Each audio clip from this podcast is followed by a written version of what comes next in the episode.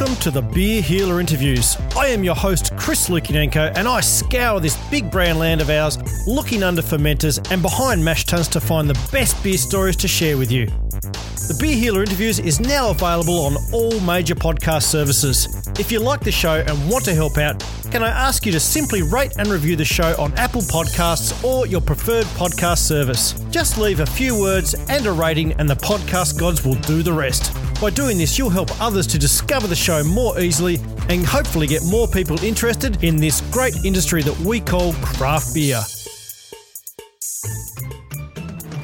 I've got something a bit different for you on this podcast. Last weekend, 30 of us or so went out to the White Hills just outside of Launceston to have a day out at the Van Dieman Farm and Brewery. It was an access all areas and a long lunch with like minded beer lovers as members of the Van Dieman Paddock Club. Every time I head out to see Will, whether it be to drop in just to say g'day, or to attend the best little beer festival I have ever been to, or maybe to pick hops with friends and family, it's always an outstanding day, and this was no exception. The day started for me driving up from Hobart and heading to St John Craft Beer in the city just to grab a cab and meet up. The first person I bumped into was Brad Rogers, you know, of Stone & Wood fame. Anyway, I'd met Brad once before, but I had to reintroduce myself as Chris or the beer healer because he politely lied through his teeth when he said he knew who I was. And mate, I thank you for that. Now, the next guys we met were Bob and Mike from Adelaide. They jumped into the cab with us and they had no idea who I was until I spoke. And Bob was like, Ah, I know those dulcet tones. Funny that, I actually get that every now and then. Anyway, into a cab, and 20 minutes later, our cab driver was unsuccessful in trying to kill us as he drove around every fucking corner on the wrong side of the road and swerved at invisible potholes and animal carcasses. My sphincter was clenched up so bad, I was worried I might never shit again. But once we got out to the Van Dieman property, it was like a wave of relaxation just washed over me. Those rolling hills, the old oak trees, the 10 foot high fire that would have lit from a bunch of old pallets, and that first beer he thrust into my hand, I had arrived. You know, um, Will was just in his element. He was handing out beers and he was smiling like a fool and chatting with everybody. Now, I just got to apologise. So, what I did during the day was I took recordings of everything that I could in the hope that I might be able to repurpose it to give you guys a bit of an idea of what the day was like. So, this first bit of audio I sort of didn't realise we were going to be having the, uh, the first speech. It got me a bit by surprise. I hadn't put the windsock on my microphone. I did my best to shield it from the wind with my body, but you'll hear it's a little bit blustery in parts. Anyway, I fixed that for the other recordings. But without further ado, here's Will. Uh, we're all here for the same reasons, and I've got to thank you first and foremost. So, you guys are the ones that uh, have supported us from the get go. Um, if I start to milk, can you let me know? um, so, thank you. I'm not going to stand there. um, yeah, so you all have an appreciation for beers, and particularly the ones that uh, we're doing and um, what we like to do. And you guys are the, the ones that are uh, at the forefront of what we want to try and achieve. And I hate to break it to you, but you're our crash dummy. Um, and so your feedback matters. And so this is one way in which we, can, I, I say we when I mean the brewery and my wife Kaylee that's in there. Um, I say thank you and, and something that we can do is an appreciative aspect to, um, to say thank you. Um, obviously, we're not open to the public, so this is one of those few occasions in which you're able to come along and, and enjoy it. Um, as I said before, it's your job to introduce and, and chat with each other. Um, I can facilitate as many conversations as you want, but I've got a few things that I need to try and cover off on today for you guys. So I'll be in and out and around and bits and pieces. So if there is something you want to ask, um, as I said in the email, take a photo, do whatever. Um, yeah, if there's something that I can answer, please uh, let me know. A um, couple of housekeeping things. Uh, we were, if the weather was slightly better, we were going to be in the paddock proper, but a, that wind pisses me off. Uh, it turns everyone funny at the end of the day. So, um, so what? Basically, what's going to happen is we're going to start here. Uh, welcome drinks and stuff. We're going to take a wander down into the hop shortly if, for anyone that wants to. If you want to stay here by the fire and couldn't give two stuffs about the hop, um, that's not a problem at all, but there may or may not be a surprise down there, so you make that call. Um, So, and we'll come back up here. There'll be some entree served here, and then we'll go round into the brewery where we're out of the wind, where it's a bit warmer, uh, and you'll see where lunch is and uh, what's happening around there. Um, and the basic job today is for you guys to enjoy yourselves. Um, it's not. I'm relatively fluid on my agenda and things. Um, of what happens today. So, but it's about fire, food, and more than anything, friends. Um, there's a bloke standing over here in the white jacket that he won't want me to draw attention to, but he's a bit of a mentor of mine. And uh, I remember something he said uh, quite a few years ago that this industry is built on people, uh, both within industry and you guys as consumers. Um, and so today is more about a celebration of that and um, enjoying a fun time with food, beers, and friends. So thank you for coming. Cheers, welcome. There's a heap of different beers that'll be brought out to you across the day and stuff. So yeah, make yourselves at home. All right. Next up, it was a bit of a trip down to the hop field and another beer, the Fresh Hop White IPA. And that beer is absolutely outstanding. I love that. I absolutely love that beer. Anyway, there's Will standing in his hop field. It's about 50 by 25 metres in size, maybe just under the size of a, maybe a half soccer field, I reckon. And uh, anyway, he gave us this speech. Uh, but so this is our this is our hop field. What we're growing here are three varieties: Super Pride, Pride of Ringwood, which are two Australian bred varieties, which are not really used that much in commercial brewing anymore. Oh, sorry, craft brewing. Um, used for um, sort of the mainstream lagers. Sort of a Boag's draft um, will contain Super Prides or of Ringwoods. Um, and there's also Cascade in here. The reason that we grew this, you can see the driveway comes up. There's this sweeping bend. I put these here so that during the growing season, every time we drove in, uh, you'd see them. It was incredibly romantic as a brewer. Oh, look how good that is and stuff. Um, but as with where Van Dieman's progressed, it's now got to the point where we actually utilise this field um, relatively heavily, to the point where the beer that you've got in your hand now is actually our wet hop beer from this year. So there are two main ways that you can use hops. One is uh, dried. Uh, the commercial guys will dry it, pelletize it, um, consolidate it um, so that it's in varieties uh, that we then know alphas, so that when it goes into a brew recipe, you know what you're going to get out of it, both from a flavour and a bittering point of view. Uh, the other way you can use it is wet hops, which is a little more difficult, a little bit un- more unknown, but it's a little more exciting. Um, obviously, here you've just walked the distance in which we have to travel our hops. Um, quite a few of you have been and come hop picking, so thank you. It's nice to give you something back uh, as a reward. Um, but wet hops provide a difference of flavour and character um, in the beer in which dry hops, uh, pelletized hops, just don't. So hopefully, when you're drinking this, you're tasting the farm in the bottle, and hopefully, that's a majority of those beers that you have today is the same thing. Um, so this has our wet hops in it. It's got our own uh, Everton yeast on it. Um, it's also had um, fresh grain pulled from the kiln the morning brewing, so it was actually pouring in or going through the malt mill at about 27 degrees. Uh, the grain once we pulled it straight out of the warm kiln, which is a really foreign um, concept to, for the brewers that are around um, to be milling with warm grain. It was in sort of yeah, it's 14 degrees ambient, I think. Uh, so yeah, so this is the um, this is basically where we get to.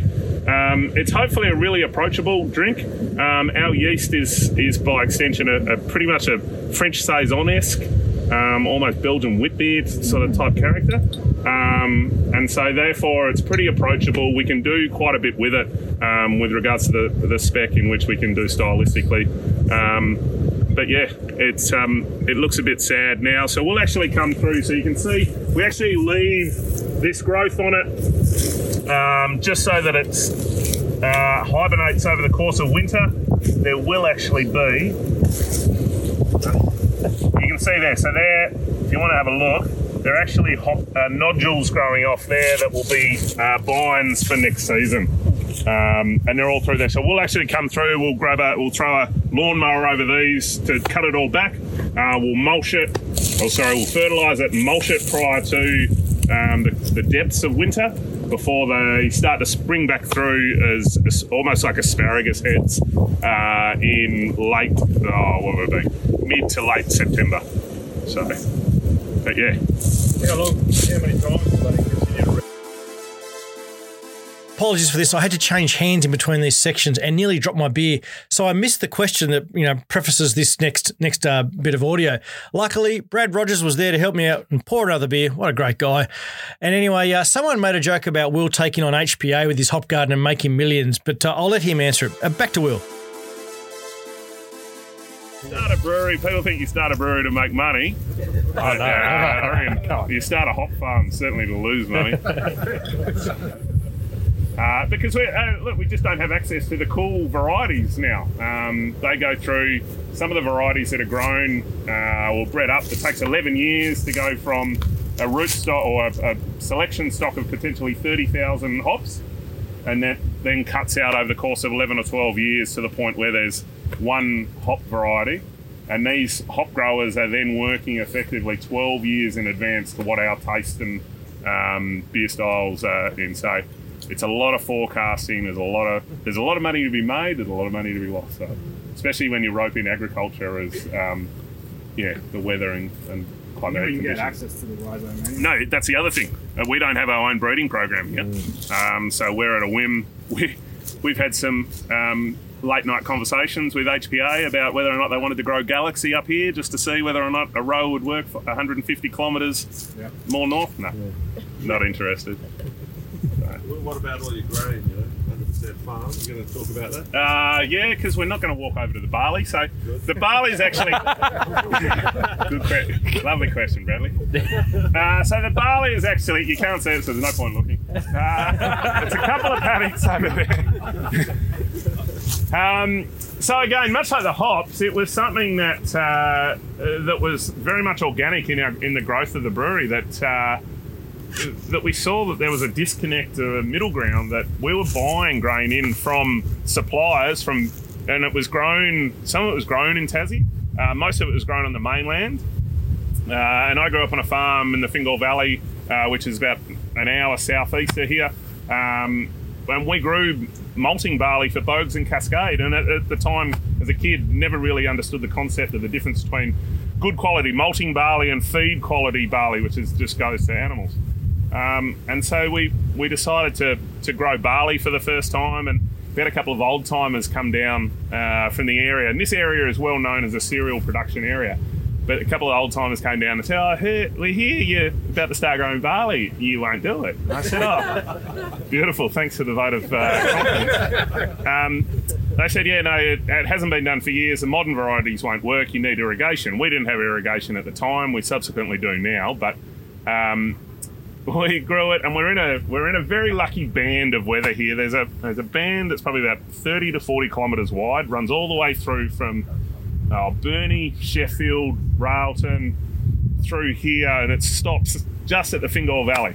And we get these prevailing norwesterly winds that carry moisture with us, and the Midlands are incredibly dry at the moment, even though it, well, not incredibly dry, but pretty dry. Whereas where this is why I said put sturdy shoes on because it's wet as wet out here. Uh, and so this barley crop that we grew uh, was uh, what did we put in? It was a Westminster variety, uh, which had been grown in the Midlands for years, a very well-known Tassie uh, variety. But uh, these old timers said you can't do it. Anyway, we got these rainfalls. We ended up getting it harvested, tested, hit the 98th percentile for malting quality. And word obviously got back to these old blokes, and they rolled up one afternoon, jumped out of the car, and they said, "Oh, you, you got a beer?" I said, "Oh yeah, I reckon I can help you there." And much like we just did then, handed them a beer out of the back of the ute, and they all just went like that and said, "Yep, we were wrong. Well done." So, uh, and from there, we've subsequently grown more grain. Um, we've got better at understanding the varieties in which we grow. Uh, we've got we're now doing on-farm malting, so the grain once well the grain never leaves the farm. So we're growing a schooner variety now. Um, basically because it's an old 1960s variety. Uh, it's is much better for brewing beer. There's a lot more flavour to it rather than because we, we grow it as an ingredient, not a commodity. So we're not after yields. We're not after nine tons to the uh, hectare or whatever it is. This yields a bit under four or around four. Um, but the flavour that we get out of it and, and what's the, the grain that's in this is superior, uh, in my opinion, um, to the modern varieties such as a, uh, like something like a planet, which we have grown side by side. Um, and yeah, so we grow the seed. This, it's in the silos up there. We tick out of it. We malt it. Uh, I'm happy to go through the maltings up there once we're near a fire. Um, but yeah, so we, we do that, and we're trying to get to the point now where, on average, we're using about 35 tons of um, base malt a year in our in our brewing operations. We're trying to get to the point where we grow 35 or 35 to 40 tons of uh, barley, which then we can utilise that as our as our primary base malt across all of our beers, not just the estate ales or the wild or spontaneous and stuff, um, across all of our beers. So um, it's a unique position to be in. There aren't many breweries that uh, that are in this um, side of things, but the driver for us was we always thought that if Bass Strait, if oil prices shot through the roof and Bass Strait shut down and stuff, are we in a position to be the most popular place in Tasmania and still be able to make beer? And uh, thankfully, we can a beer like this, we can answer that question and say yes. So the furthest in ingredient travelled for um, this beer is about 500 metres. So yeah, so when we when we say local, we, we mean local. So yeah. Sort of spent grain, cows. Uh, spent grain goes yeah. So spent grain. So once we finish brewing with it, so that. Do you know anything about brewing? uh, Smoke and mirrors. so once we, so, um, we can't use barley straight off the paddock. It's got to go through a process called malting, which is effectively where we trick the grain into growing. It believes it's in the soil, so it converts all its internal structure into sugars. Uh, we then, as maltsters, uh, right bastards, and we stop that process by throwing it in the kiln and heating it up and saying, no, no, no, you're not going to go any further. Hold those sugars there. Those sugars are then obviously available for us as brewers to crush the grain, um, draw it out with some warm water, uh, and then it goes into the fermenter on a brew day, uh, which the yeast then consume it um, and turn it into alcohol and carbon dioxide. The spent grain, so once we've extracted all those sugars, they go uh, onto the farm. So we bucket it out, or goes into a big bin, sheep, cattle, or you'll actually be lucky today, you'll actually get a bit of spent grain in your dessert this afternoon. So we tried to do so the whole idea for today was the the um, the food and stuff, and I'll speak more about it up there. But um, pretty much everything you're consuming today um, is from the farm, both in it from a liquid and um, food form. So there's a few couple of things that um, we've had to bring in, but pretty much I, I reckon the percentage would probably be close to 90% of what you're eating comes from here. So yeah. One more? Oh, hang on, I got one more over here. so how's the future looking for your gin and whiskey? Uh, it's a whole nother department. we won't. I don't, we won't ever go into distilling. No, Would you go into making new make spirit? no. We've done that in the past, and it's a bit of a pain in the ass. What about seltzers? Seltzer? never say never. Uh, any more questions, Judd? So, why, why would you pick such a popular uh, style as a white IPA to uh, brew for your uh, wet hop? This, uh, yeah. Previously, we've done a yeah. This is actually one that we used to do probably four or five years ago. Was a wet hop IPA. IPA. Um, one, it's suited to our yeast, so that's arguably the primary driver. Uh, we, we we can do a saison or something, but they're obviously not hopped to the rate of what an IPA is. So hence the reason it brings in an IPA. Um, much like the Moobrew um, Imperial Stout, it's called the Velvet Sledgehammer. This guy, whenever we used to do a beer launch in town for this, we it used to the yeast used to rip through it. We used to, I think Joy, you've been there a couple of nights. Um, it would be a seven and a half percent beer, and it'd drink like four percent. And I would do this thing where we would do a brewer's shout, and it would I would get a pint of it. This is after probably quite a few pints. and the brewer's shout. So the period of time that I was on that pint, the, the I'll shout the bar, and so you can dictate that pretty quickly if people are taking the piss or it's not going um, as well as what you thought or whatever.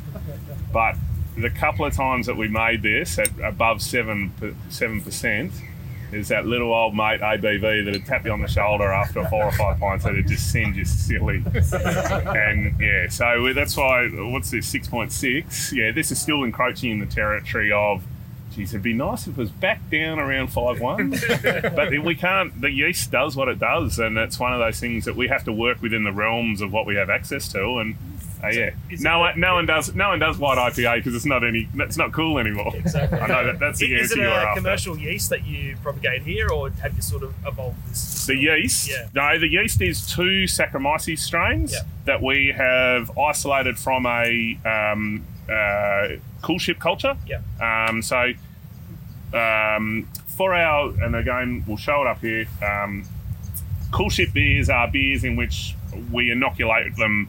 Uh, well, sorry, we don't inoculate them with a known yeast. So they're out in the wild, and we've sat it just here previously, uh, and it's pretty much beholden upon what's floating around here. From that, uh, from that, uh, from a coolship one night, we isolated out 110 different yeast strains. Uh, 115, sorry.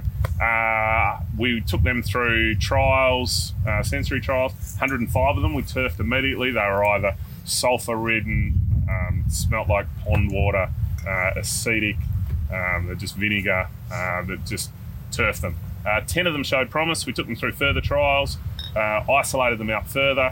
Two of them were clean sack strains, which is, I don't think we could do that again. It was absolute dumb luck that this occurred. Um, and so we then had the choice. We still have them on file separately, but we decided it was more reflective to bring these two styles, uh, two strains back together. Um, and they're a 50 50. Neither of them outcompetes each other. Um, and so and it's probably, you look back at how that what we're doing is no different to what was occurring in France and Belgium 100, 150, 200 years ago, farmhouse brewing. And it's probably, it makes sense that the, the two sack strains that we've got from the wild are these almost French Saison sort of um, type characters floating around and doing that, and why Saison is a farmhouse, uh, a really well known farmhouse style of beer. Who helped you do that process? I mean, you're pretty smart, but I don't think you're like a chemist or anything. But We had a really good friend that I went to uni with that was in wine yeast and got incredibly bored with that, and just happened to luck upon a time that um, that we threw her that, and she just sunk her teeth into it, and yeah, got stuck in and Cool. found out, and yeah, fortuitous, very fortuitous. So, but yeah.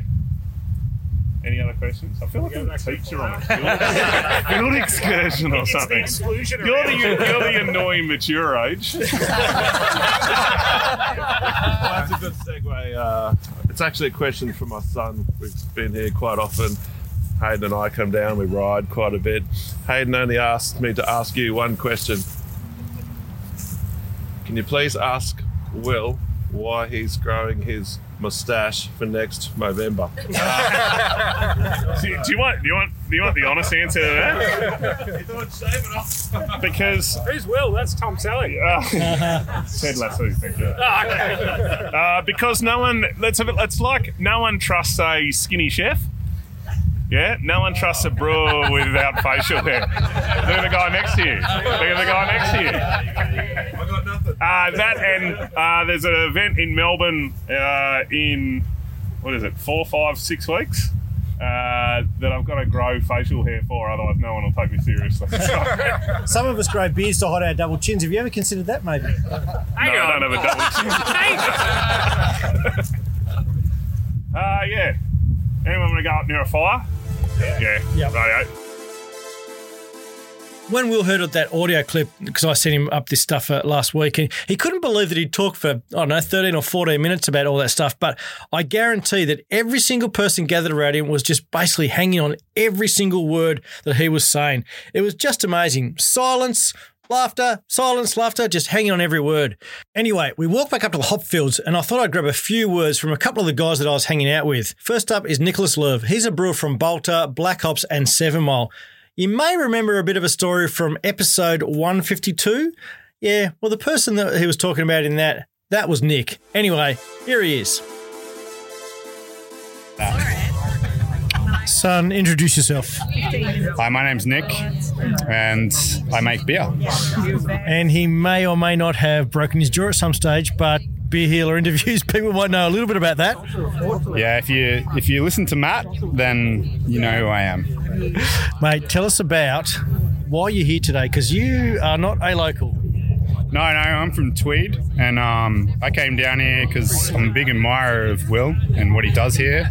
I really like that he he grows everything on this farm, and you get to drink it in a can, and it tastes bloody delicious. So I came to pick his brain.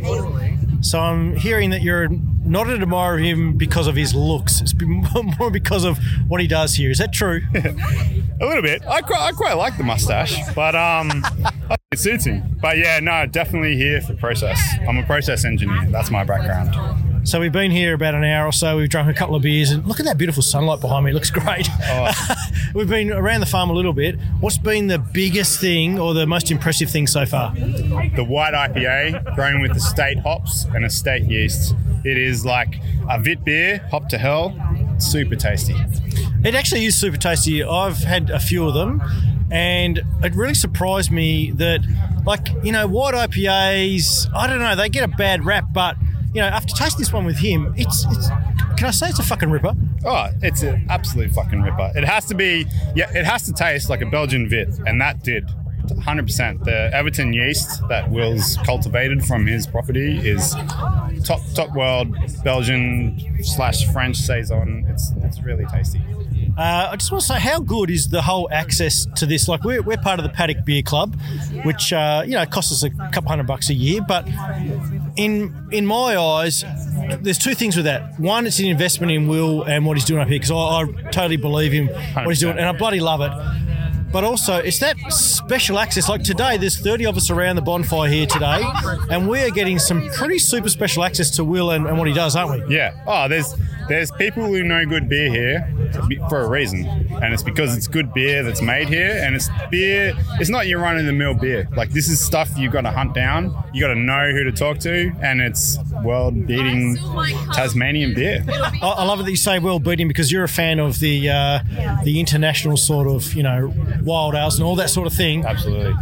How good is this, do you think, in comparison to what you've drunk from around the world?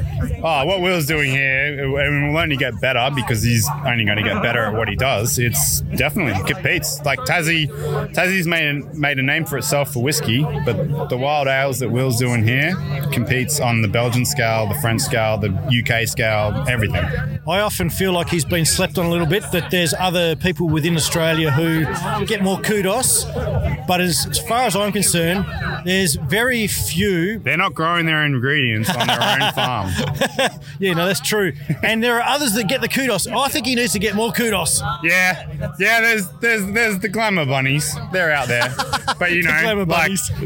it's, it's probably because Will's out on the farm growing Yeah. the barley and growing the hops. The reason where he doesn't have time to go and and sort of hobnob around. And look, that's not really his thing. But also, if you said to people in other parts of Australia, where the fuck is Evandale? They'd have no clue, would they? No, and this is the first time here, and I'm loving it. This is Tassie's Tassie's great. And if you've never been here, get down here because sucked in. This is an amazing place. Yeah, the food and the drink in Tasmania, I'm coming back. This is why I came here, and it hasn't disappointed. Yo. Yo.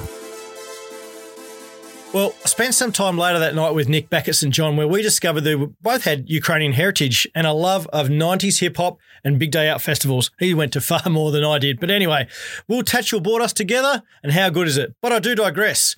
My next guest introduced Nick to Albert Lagers, and we all agreed that the Albert Blue 3.5% lager is bloody top notch. And that guest is Judd Owen. You may know him from such things as his work with the Crafty Pint or his love of rose goon bags, if you knew him in his younger years. These days, he still loves a bit of goon, but he's more into his beer. Anyway, here's Judd. Let's introduce ourselves. Hi, my name's Judd. I write for the Crafty Pint. You, this is a big deal. I- Is it? I don't know. It doesn't seem right to me.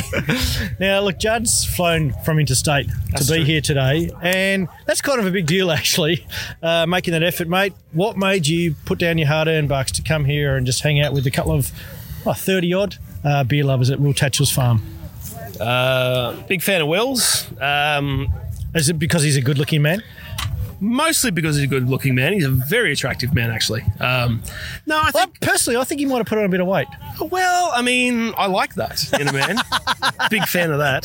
No, I, I think I came here mostly. I've been a big fan of Will's for a long time. Uh, the the whole notion of uh, brewing an estate ale is uh, is very attractive to me. To be, you know.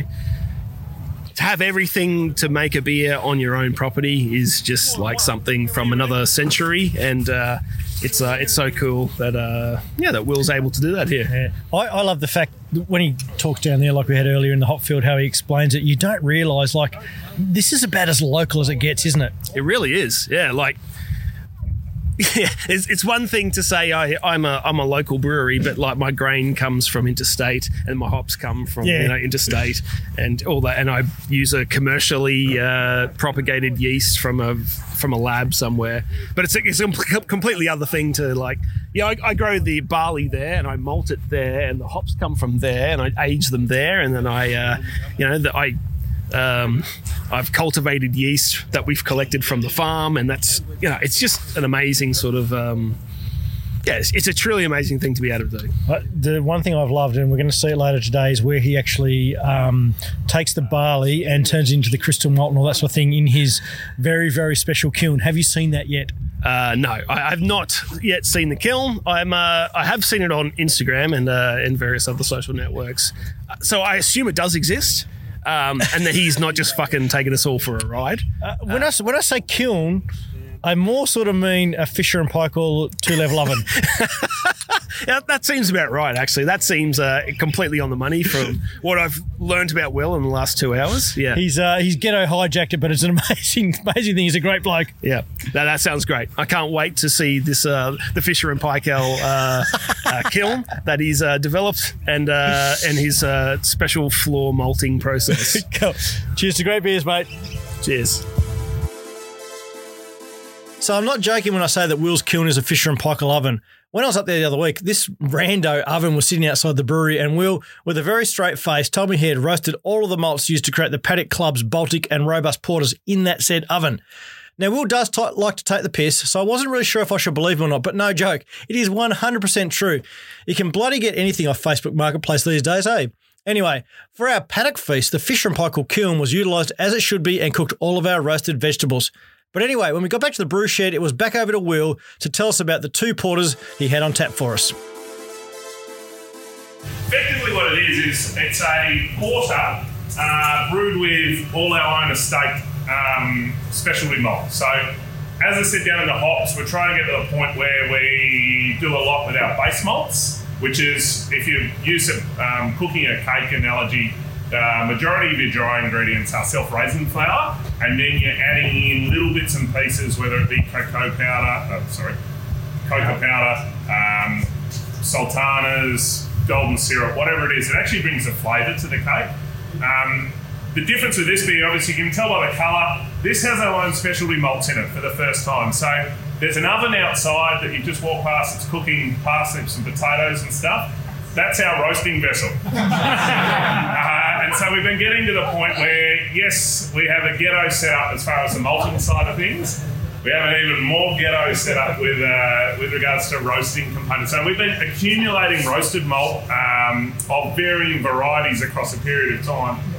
We finally had enough, and it was a good opportunity to one do it, and two present it to you guys as as um, paddock members, um, but then also present it on tap for you guys today. So it's got um, a majority of it is obviously just a pilsner base malt. Then there is Munich, caramel, uh, black malt, and there's a handful of roasted barley into going this. Porter is a very misunderstood style about where it stands, what it is, what it does. What we wanted to do with this was split it down the middle. The robust porter, so the South Pole, is uh, fermented with an ale yeast. It happened over seven or eight days, ra- rather rapidly, ended up at 5.9%. Uh, and then the Baltic porter is fermented with a lager yeast. It's fermented at around 12 degrees, so it takes much longer. Ferment actually happened for about three and a half to four weeks. Uh, and then we've cold conditioned it for a further four weeks on top of that. Um, and so effectively, they're the same beer, barley yeast. Um, and so this is why we've thrown it to you guys as paddock members. uh, both in bottle in the packs that have gone out, um, but also here today to create a discussion point. It's it's up to you to decide. I maybe have a favourite, but I'm not liberty to suggest which one it is. Um, but for my, what I think is the right one, I'm guaranteed there'll be someone else here that thinks the other one is is equally as good. So um, it's a bit of fun that we get to have in the brewery. North Pole, South Pole was a bit of a byplay on Arctic, Antarctic, lager, ale, all of that sort of stuff. So it's just a bit of fun. There is that north-south uh, rivalry in Tassie, which it has nothing to do with. Uh, we were very clear on uh, making sure that there was nothing to do with that. Um, but yeah, so enjoy, see what you think. There's also, so I'm going to bring out a stack of paddock beers, our beers and stuff that'll sit up here on the bar. By all means, grab a bottle, open it. Hopefully, it doesn't gush, um, and walk around with it and share it and offer it. I loved how Will talked about the two beers creating a discussion point because that's what beer clubs are all about. Just enjoying beers and talking about them. And those conversations can lead to chats about 90s hip hop, Goon of Fortune, and getting gaffer taped nude to a clothesline on grand final day. Anyway, Will's not too proud to admit that when he makes a mistake, too. There's also, for those that are brave enough, a balsamic vinegar from Imperial Stout. Which, which will go really well. It's not actually that exciting because the Imperial Stout went so far that it turned to balsamic. I got to say, lunch was bloody amazing. Fred did a ripping job preparing everything, and it was truly paddock to plate. After lunch, I grabbed one of the OGs of the brewing industry, Brad Rogers. He's one of the three lads who, along with Ross Jurisich and Jamie Cook, started Stone and Wood. Brad later went back to his love of farmhouse ales and set up the Stone and Wood offshoot Forest for the Trees. Now, Brad doesn't love to do the promo kind of stuff, so I really had to twist his arm to get him on the potty, but here he is. I am with uh, one of the OGs of the brewing industry. I'll let him introduce himself. Here he is. G'day, I'm Brad. I love Will. From the first days of the paddock, I was always going to be here. The beers are tasting awesome, so here's cheers to Will and the whole family. So, so Brad is from Stone and Wood fame and also a massive fan of wild ales. He's not going to talk himself up, but Will Tatchell actually cites Brad as one of his inspirations for what he's doing here. Oh, No. I'm not actually joking. He actually does talk about you like like he's in love with you. So I think it's actually a big thing. So for you to make it Will, down Will and I have had many, many beers uh, over the years, and uh, yeah, maybe we've been in here and uh, we've had some great times. So, love Will, love what the whole brewery business and family are doing. But it's farmyard ale that's real here in this country. Love what, they're doing. why, why do you love the farmyard ale so much? Nah, it's everything grown here on site. You know, yeast, malts, hops, everything. Cheers. Cheers, mate. See, a man of few words. I really wasn't able to hold on to him any longer. It was nice though that Brad was able to get down for lunch because I know that Will True was truly appreciative of him coming, as he does think of Brad as a bit of a mentor. Now, look, speaking of interstaters, it was great to see so many come down. We had birthday boy Callum and his partner from WA, Bob and Mike from Adelaide, Brad from Byron, Nick and Haley from Tweed, Judd and Alicia from Sydney, Johnny B, another brewer from up at Byron, and probably a few more that I can't remember. Anyway, it was just awesome to see them all come down. Now, look, while I'm shouting people out, Will's wife Kaylee was running around all day like a mad woman, keeping us fed with the help of the meat master Fred, and they were just looking after us to a T. It was great. Fred, absolute champion host, and Kaylee, thank you so much for looking after us. Plus, let's not forget what else Kaylee brings to the table. My favourite beer of Will's. It's the one that I love to share with my wife Mel. It's a wild saison aged briefly in oak barrels with wild blackberry blossom before resting on new season whole raspberries and farm picked rose hips. It is just outstanding. And Will, the champion, went out the back to find me a bottle. Made me feel a little bit special, I got to say. And then before we knew it, it was time to go. That afternoon just absolutely flew by. So here's Will with his closing speech. Thank you, thank you all for coming. Um, I would like to think there's been half a success of what we thought it would be. Um, it's, I know I've had a bit of fun, uh, and hopefully you have, and we've sort of embellished a little bit what we're on about in bits and pieces, other than good times, good beer, and good people. So, uh, thank you for coming. Uh, it's a pleasure having you in the Paddock Club.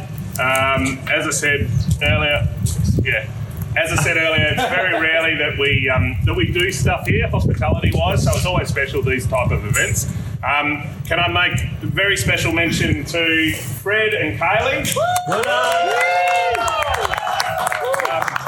They make a wonderful husband wife.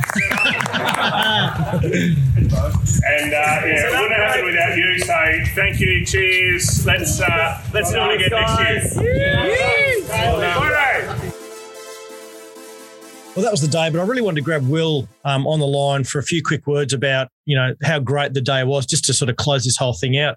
So I've done the numbers, mate, and welcome back for your uh, sixth appearance on the Beer Healer interviews. am I am I up to frequent flyer points Yeah, here? yeah, you're my, my most most. I was going to say most requested guest, but you're not. But you're my most frequent, frequent guest. Um, There's a big difference. yeah, I know. now, look, the um, the listeners have just heard a recount of the day by me and some audio grabs from each of the stops around the farm, which was your good self talking. And I've got to say, if they don't all want to be there next year to experience it again, and for those who are listening want to come down and do it firsthand for the first time, I pretty much suck at this because there was some really great stuff uh, amongst all of that, and it was an absolutely outstanding day that we had, wasn't it? Oh, I think it's it's one of those things. I saw you recording across the day and things that I, it's one of those ones that you have to be there to experience it, Yes. uh, and things. So it, um, I mean, I'm sitting outside now uh, a couple of days later, and um, the sun is out, and there is not a breath of wind, and it is the most magic day. But I think the fires work better on uh, on Saturday uh, for the paddock members. and they were blazing. It's it's one of those things we can we can talk about it and I can I can describe it and all that sort of thing, but until you're actually there on the farm, and a lot of people did actually say, so like, oh shit, this this place is amazing, and it doesn't do it justice in any video or any obviously audio either. I don't think. I, I tend to agree with that. It's um yeah, you can capture I think a small minority of uh, what you want to in a in a off a phone or off a off a camera or whatever it is. It's um once you're immersed in a spot and you and you uh, and I mean that was one of the things with the paddock experience was we wanted to to create create an experience. Uh, rather than just drinking beers and, and talking to people, so the moment that we're on farm and, and doing that and drinking beverages that are that are sourced entirely from on farm, the penny starts to drop with a few people, and um, yeah, that's the that's the enjoyment factor for me. Yeah. Um, my uh, going around collecting feedback from people, you know, club members, the plus ones, uh, it was absolutely overwhelmingly positive. Um, I think you would have been an absolute loser if you didn't have a good day out there that day. Um, speaking of, did you have a good day yourself? I did have a good day. It was, uh, I, I suppose, in a roundabout sort of way, it was still a work day for me. But yes. um, a lot of people sort of said, "Oh, geez, you, you speak well, you you present nicely and stuff." And I think it's it's hard not to. I didn't. I didn't hear that feedback.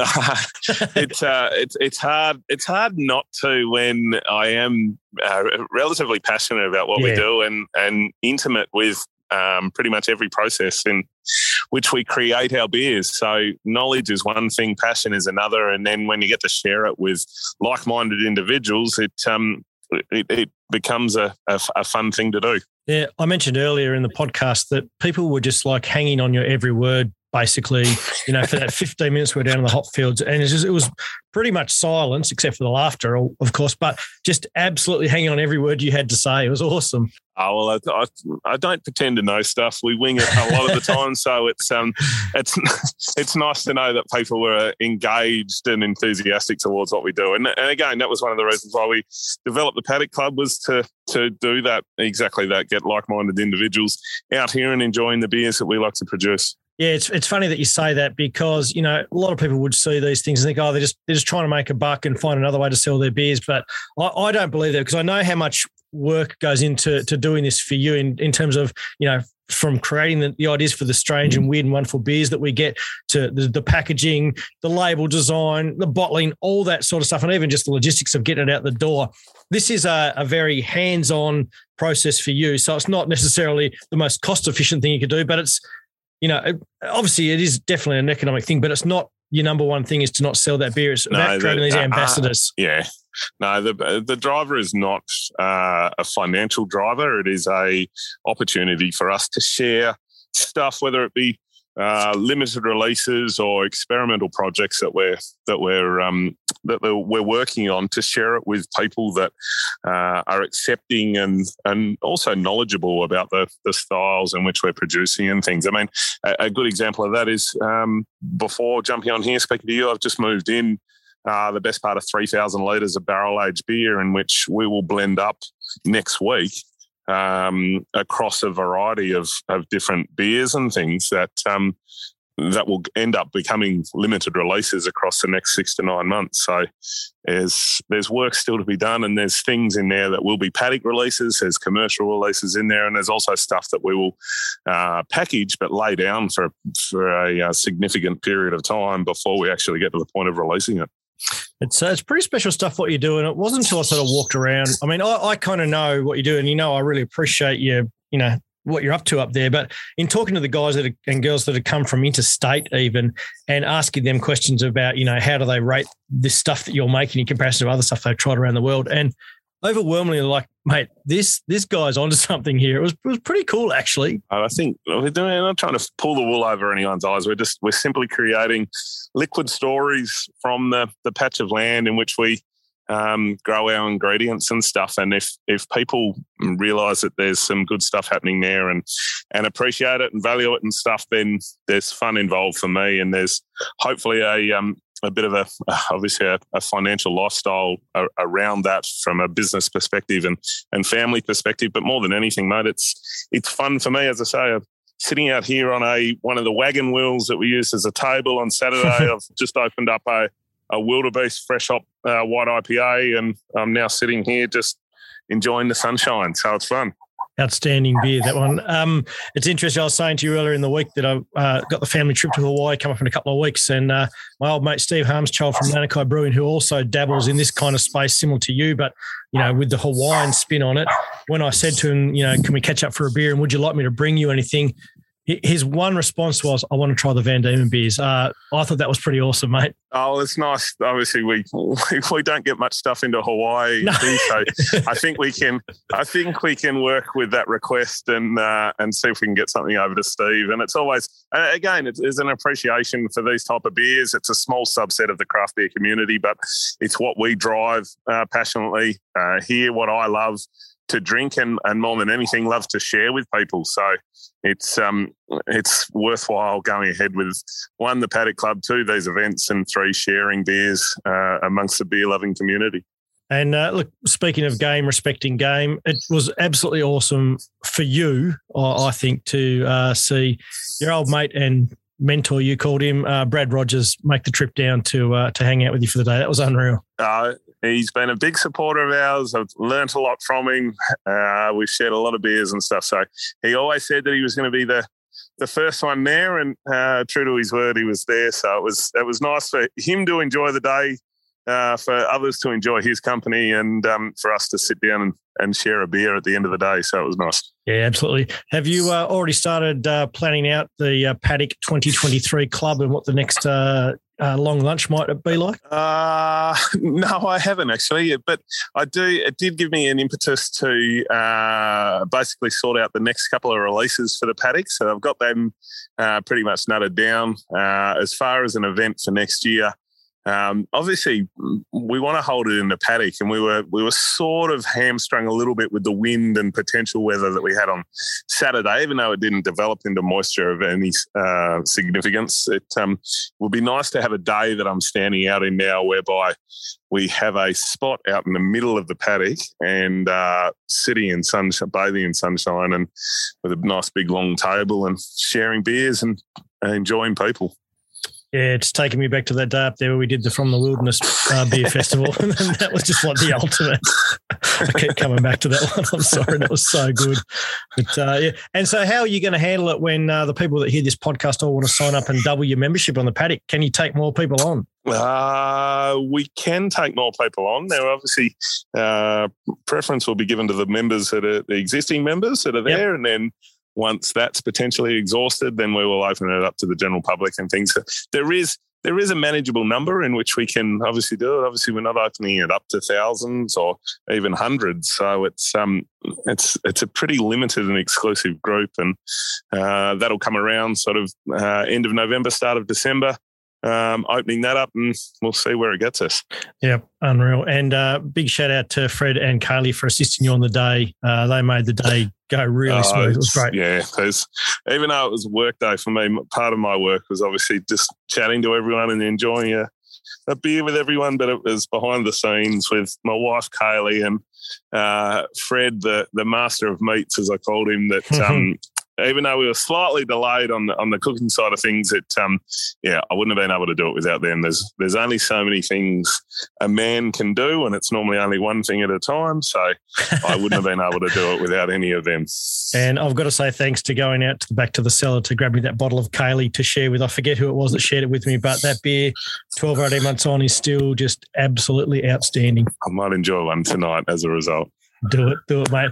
All right, mate. Thanks for joining us. And uh, yeah, what a great event. You should be bloody proud of yourself. Well done. Uh, well, I appreciate you coming up, Lukey, and uh, being part of the Paddock Club and, and what you do for craft beer and stuff, mate. It's uh, it's enjoyable spreading the word. And in uh, as I said on the Paddock Day, it's the industry is very much based around people and good people, and you're one of those. So thank you, mate.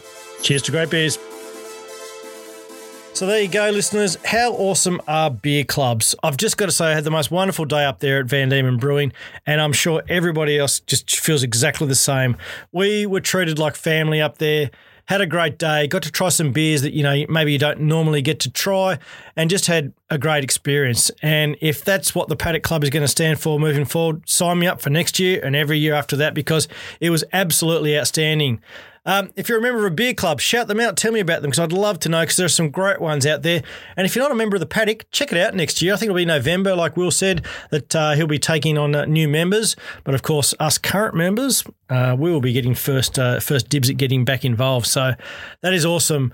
Uh, hope you're well. Take it easy. Cheers to great beers. Thanks for listening. I really hope you enjoyed the episode. If you have an interesting beer story and want to be a guest on the Beer Healer interviews, send me a message via my Facebook page. And once again, if you want to help out the show, a simple rate and review on Apple Podcasts or a follow, like, or share on any other podcast service will do the trick. I'll catch you soon.